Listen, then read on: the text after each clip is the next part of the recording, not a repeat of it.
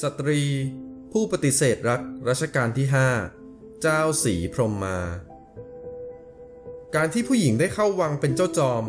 อาจทำให้ชีวิตสุขสบาย แต่ทว่าครั้งหนึ่ง เคยมีหญิงสาวนางหนึ่ง ปฏิเสธโอกาสจะได้เป็นเจ้าจอม ต่อพระบาทสมเด็จพระจุลจอมเกล้าเจ้าอยู่หัว เพื่อใช้ชีวิตในแบบที่เธอต้องการ และเธอยังเป็นเจ้าของประโยคปฏิเสธที่ว่าข้าพเจ้าเทิดทูนและเคารพพระองค์ แต่ไม่ได้รักพระองค์ในเชิงชู้สาว และนี่คือเรื่องราวของเจ้าสีพรหมมา สตรีผู้กล้าปฏิเสธรักจากพระมหากษัตริย์ เชิญรับฟังครับ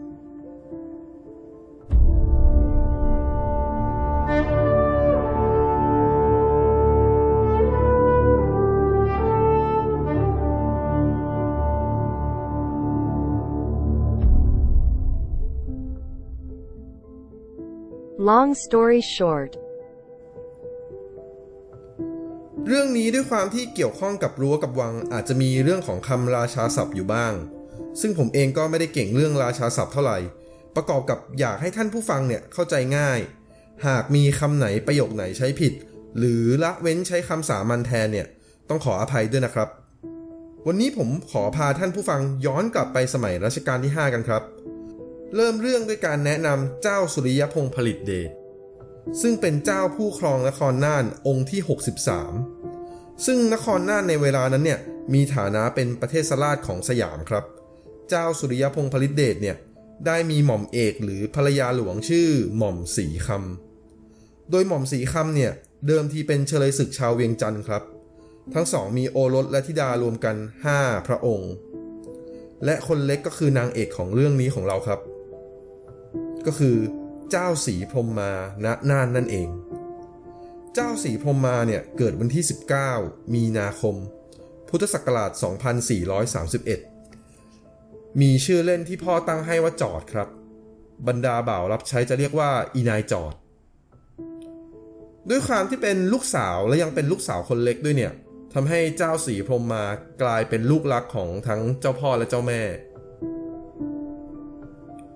ปีพุทธศักราช 2435 หรือปี รัตนโกสินทร์ศก 1111 สยามตอนนั้นเนี่ยมีนโยบายปฏิรูปการปกครองใช่ไหมครับ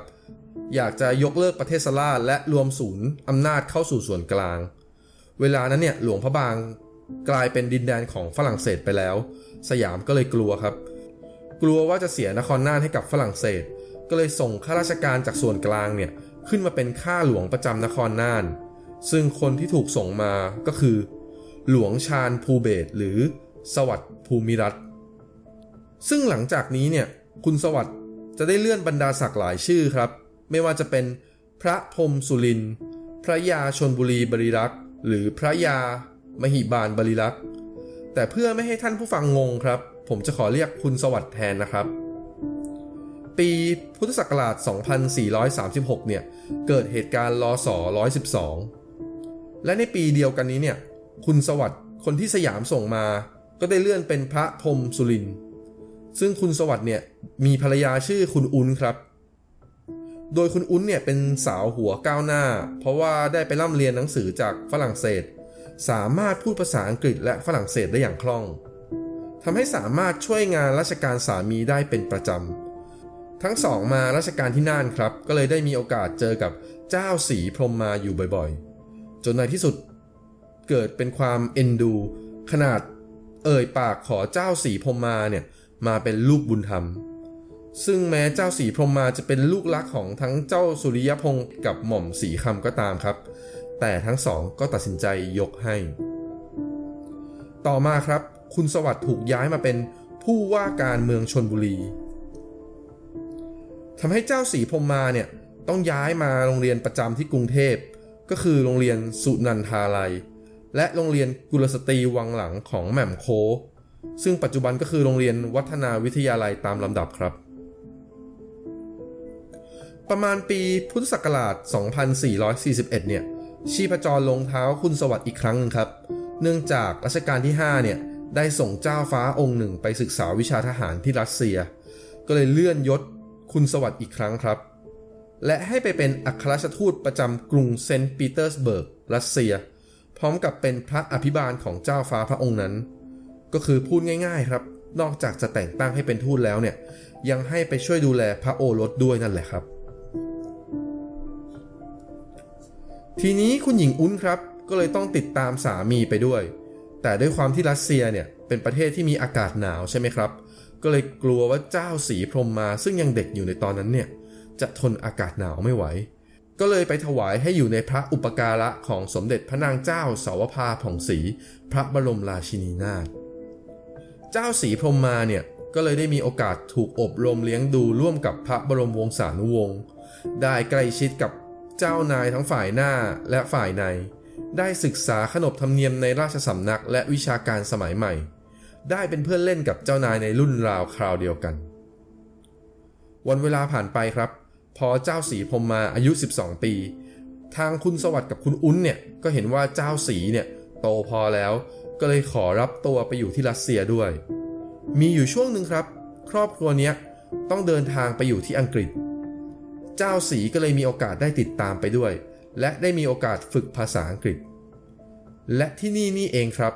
ที่เจ้าสีพรมมาได้มีโอกาสพบปะกับชายหนุ่มคนหนึ่งเป็นครั้งแรก ซึ่งคนนั้นก็คือ หม่อมเจ้าสิทธิพร กริดากร ซึ่งแก่กว่าเจ้าสีพรมมา 5 ปี ว่ากันว่าทั้งสองเนี่ยได้มีโอกาสเรียนด้วยกันที่นี่ นอกจากนี้ยังเคยได้เล่นละครด้วยกันอีกด้วย ต่อมาครับ เจ้าสีพรมมาก็ได้กลับประเทศไทย โดยกลับมาเข้ารับราชการเป็นข้าหลวงในสมเด็จพระนางเจ้าสาวภาผ่องศรีพระบรมราชินีนาถ ช่วงเวลานี้ว่ากันว่าเจ้าสีพรหมมาเนี่ยกำลังเป็นสาวเต็มตัว เป็นสาวสวยที่หน้าตาดี มีวิชาความรู้เพราะเคยไปอยู่ต่างประเทศ แม้จะไม่ได้สำเร็จการศึกษาจากสถานศึกษาใดเลยก็ตาม นอกจากนี้ครับด้วยการเลี้ยงดูจากคุณอุ้นซึ่งเป็นสาวหัวก้าวหน้า และการได้ออกไปเห็นโลกกว้างมา ก็เลยมีความเป็นตัวของตัวเองสูง มีความเชื่อมั่นในตัวเองสูง มีบุคลิกลักษณะ แตกต่างจากสาวชาววังทั่วไป ด้วยคุณสมบัติที่กล่าวมา ก็เลยไปต้องใจพระบาทสมเด็จพระจุลจอมเกล้าเจ้าอยู่หัว ถึงกับเอ่ยปากขอเจ้าสีพรมมาให้เข้ามารับราชการเป็นเจ้าจอม หรือพูดกันภาษาชาวบ้านก็คือ ให้มาเป็นภรรยาน้อยอีกคนนั่นเอง ซึ่งการเป็นเจ้าจอมสมัยนั้นเนี่ยจะสบายมากครับ มีบ่าวไพร่รับใช้เต็มไปหมด มีเงินทองให้ใช้สอยสุขสบาย แต่เจ้าสีพรมมาก็ไม่ได้สนใจอะไรแบบนั้น ได้ตอบปฏิเสธรัชกาลที่ 5 เป็นภาษาอังกฤษ เพื่อไม่ให้ระคายเคืองพระเบื้องยุคลบาทว่า I admire you and respect you but I don't love you ซึ่งแปลเป็นไทยได้ว่า ข้าพเจ้าเทิดทูนและเคารพพระองค์ แต่ไม่ได้รักพระองค์ในเชิงชู้สาว พอรัชกาลที่ 5 ได้ฟังก็ไม่โกรธเคืองครับ ปล่อยให้เป็นไปตามใจเจ้าสี นอกจากนี้ยังประทับใจเพิ่มมากขึ้น และเมตตาตลอดรัชสมัยของพระองค์ มีเรื่องเล่าว่าพระองค์เนี่ยได้ฉายพระรูปเจ้าสีด้วยพระองค์เอง และเก็บเอารูปถ่ายนั้นเนี่ยมาตั้งไว้ที่ห้องบรรทมตลอดมาจนสวรรคต ส่วนเจ้าสีพรมมาเนี่ยก็ประทับใจพระราชนิพนธ์เงาะป่าเป็นอย่างมากครับ และมักจะเล่าเรื่องเงาะป่าเนี่ยให้ลูกฟังบ่อยๆ ในเรื่องเงาะป่าเนี่ยมีกรอนตอนหนึ่งครับ กล่าวว่า แม้แต่เดิมเริ่มรู้ความตระหนัก จะห้ามหักจิตไว้ให้หนักหนา ไม่ชิงรักหักหานดวงการดา ความแสนเสน่หาหักอาลัย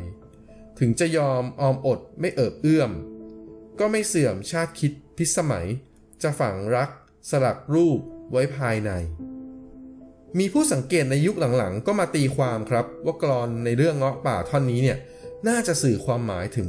เหตุการณ์ที่รัชกาลที่ 5 เนี่ย ถูกเจ้าสีพรมมาปฏิเสธ และเลือกฝังรูปเอาไว้ที่ห้องนอนแทน วันเวลาผ่านไปครับ ปีพุทธศักราช 2459 พระบาทสมเด็จพระมงกุฎเกล้าเจ้าอยู่หัวรัชกาลที่ 6 เนี่ย ได้สู่ขอเจ้าสีพรมมาให้กับหม่อมเจ้าสิทธิพรกริดากร ซึ่งเรื่องของเจ้าสีพรมมากับหม่อมเจ้าสิทธิพรเนี่ย ก็มีเรื่องเล่าว่าแม่ของหม่อมเจ้าสิทธิพรเนี่ย ก่อนหน้านี้เคยมาสู่ขอเจ้าสีกับคุณอุนแม่บุญธรรมมาแล้ว ตอนเจ้าสีอายุ 15 ขวบครับ แต่ตอนนั้นเนี่ย คุณอุนบอกว่าก่อนจะยกให้หม่อมเจ้าสิทธิพรเนี่ย ต้องให้หม่อมเจ้าสิทธิพรไปทำมาหากินตั้งตัวให้ได้ก่อน หม่อมเจ้าสิทธิพรได้ยินดังนั้นก็ฮึดครับ ออกไปประกอบกิจการค้าขาย แต่ทว่าสุดท้ายก็ไม่ประสบความสำเร็จ ต้องกลับมารับราชการ แต่การกลับมารับราชการเนี่ยสามารถประสบความสำเร็จได้เป็นอย่างดีครับ เจริญก้าวหน้าได้เลื่อนขั้น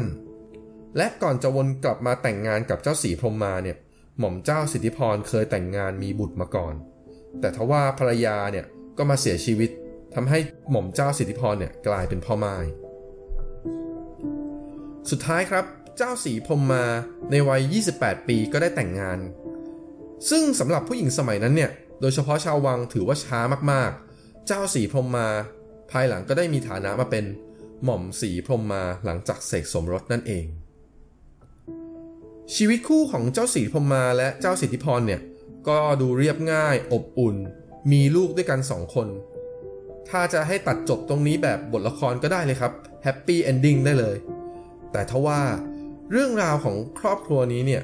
ความน่าสนใจยังไม่ได้หมดลงเพียงเท่านี้ครับ วันดีคืนดี สามีภรรยาคู่นี้ รู้สึกเบื่อหน่ายชีวิตข้าราชการ เบื่อหน่ายความวุ่นวายในกรุงเทพ อยากจะเข้าป่าไปทำการเกษตรครับ หม่อมเจ้าสิทธิพรก็เลยตัดสินใจลาออกจากราชการ ไปทำไร่บนที่ดินมรดกของเจ้าสีพรมมา ที่ได้จากคุณสวัสดิ์พ่อบุญธรรมณจังหวัดประจวบคีรีขันธ์ซึ่งไร่นั้นเนี่ยก็มีชื่อว่าฟาร์มบางเบิด ในปัจจุบันครับ เรียกสถานที่นี้ว่า ศูนย์วิจัยหม่อมเจ้า สิทธิพรกริดากร โดยปลูกผักสวนครัว พืชไร่เลี้ยงไก่สุกรพันเนื้อและก็โคนม ต่อมาครับก็ได้ขยายกิจการเป็นฟาร์ม มีผลผลิตประสบความสำเร็จเป็นครั้งแรกของประเทศไทยทำให้ภายหลังเนี่ยหม่อมเจ้าสิทธิพรได้รับการยกย่อง ให้เป็นบิดาแห่งการเกษตรแผนใหม่ของไทย ท่านผู้ฟังเคยได้ยินประโยคนี้ไหมครับ เงินทองเป็นของมายา ข้าวปลาเป็นของจริง ประโยคนี้เนี่ยก็มาจากหม่อมเจ้าสิทธิพรนั่นเอง ต่อมาปีพุทธศักราช 2470 เนี่ย พระปกเกล้าเจ้าอยู่หัวรัชการัชกาลที่ 7 ได้เรียกตัวให้หม่อมเจ้าสิทธิพรกลับเข้ามารับราชการอีกครั้ง ในตำแหน่งอธิบดีตรวจกสิกรรม แต่ทว่าอีก 5 ปีให้หลังครับ ก็เกิดการ ปลี่ยนแปลงการปกครองพศ 2475 ทำให้หม่อมเจ้าสิทธิพรต้องตกงานครับ กลับไปทำฟาร์มต่อ หลังจากนั้นอีกหนึ่งปีครับ พระองค์เจ้าบวรเดชซึ่งมีสถานะเป็นพระเชษฐาหรือพี่ชายเนี่ยแหละ ก็ได้มาชวนหม่อมเจ้าสิทธิพรไปก่อการต่อต้านรัฐประหารของพระยาพหลพลพยุหเสนา นายกรัฐมนตรีคนที่สองของประเทศไทย ซึ่งก่อนรับปากเข้าร่วมการก่อการเนี่ย หม่อมเจ้าสิทธิพรได้ไปขอคำปรึกษาหม่อมสีมาก่อนครับ โดยหม่อมสีก็ได้ให้ความเห็นต่อสามีว่า ไม่ว่าสามีจะไปทำอะไร แต่ถ้าเป็นประโยชน์แก่บ้านเมืองแล้วแล้วก็ แม้จะเสี่ยงเพียงใดก็จะเห็นด้วย และยินดีสนับสนุนเต็มที่ หม่อมเจ้าสิทธิพรได้ยินดังนั้นครับ ก็เลยตอบรับเข้าคณะก่อการ แต่ทว่าคณะก่อการนี้ก็ทำไม่สำเร็จครับ ถูกรัฐบาลปราบปราม ก่อนจะทำให้พระองค์เจ้าบวรเดชมีสถานะเป็นกบฏบวรเดช ส่วนหม่อมเจ้าสิทธิพรก็ไม่รอดครับ ถูกศาลสั่งจำคุกตลอดชีวิต หม่อมสีพมมาจึงกลายเป็นเมียกบฏนับแต่ตอนนั้น และต้องกลายเป็นผู้ดูแลกิจการฟาร์มบางเบิดต่อ ต้องเลี้ยงลูกแล้วก็ต้องส่งข้าวส่งยาให้กับสามีที่สถานคุมขัง หม่อมเจ้าสิทธิพรเนี่ยถูกส่งไปขังที่เกาะเตาและเกาะตาลุเตา ระยะเวลารวมประมาณ 11 ปีครับ ก่อนที่จะได้รับพระราชทานอภัยโทษ และนิรโทษกรรม กลับมาดูแลฟาร์ม และอยู่กับครอบครัวอีกครั้งหนึ่ง กราฟชีวิตของคนเรามีขึ้นมีลงใช่ไหมครับ กราฟชีวิตของหม่อมเจ้าสิทธิพรก็เช่นกัน หลังจากตกต่ำถึงขีดสุด จนต้องข้อหากบฏติดคุกติดตารางมาแล้วเนี่ยก็มาสู่จุดสูงสุดของชีวิตบ้างครับ เมื่อรัฐบาลของนายควงอภัยวงศ์เนี่ยได้เชิญหม่อมเจ้าสิทธิพร มาดำรงตำแหน่งรัฐมนตรีว่าการกระทรวงเกษตรครับ เป็นประธานคณะกรรมการข้าว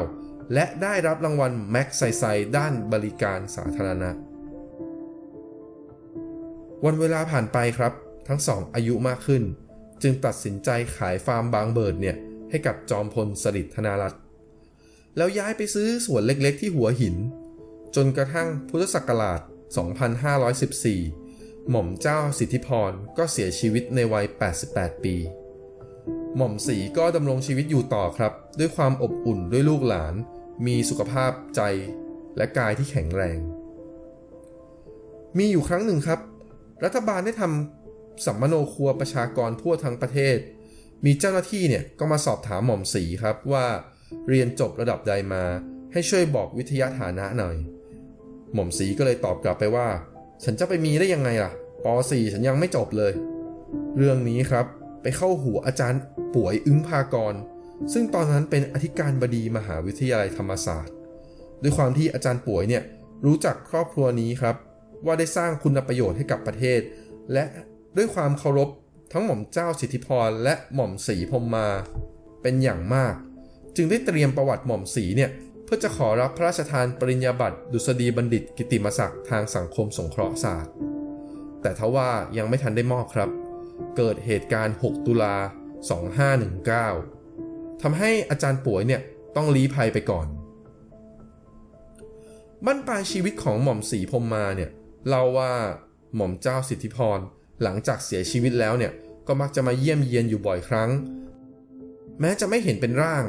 แต่ก็ได้ไออุ่นจากอุ่นไอรัก และหม่อมเจ้าสิทธิพรเนี่ย มักจะมาหมุนนาฬิกาปลุกที่เคยทำมาตลอดสมัยที่ยังมีชีวิต ภายหลังสุลักษ์ศิวลักษ์หรือสอศิวลักษ์เนี่ย ได้ยกย่องให้ทั้งสอง เป็นคู่ชีวิตในอุดมคติ หม่อมเจ้าสีพรมมาเสียชีวิตในปีพุทธศักราช 2521สิริรวมอายุ 90 ปีครับ อัฐิของเจ้าสีพรมมา ถูกนำมาประดิษฐานไว้ที่ วัชนะสงครามวรมหาวิหาร ร่วมกับพระอัฐิของหม่อมเจ้าสิทธิพรกริดากร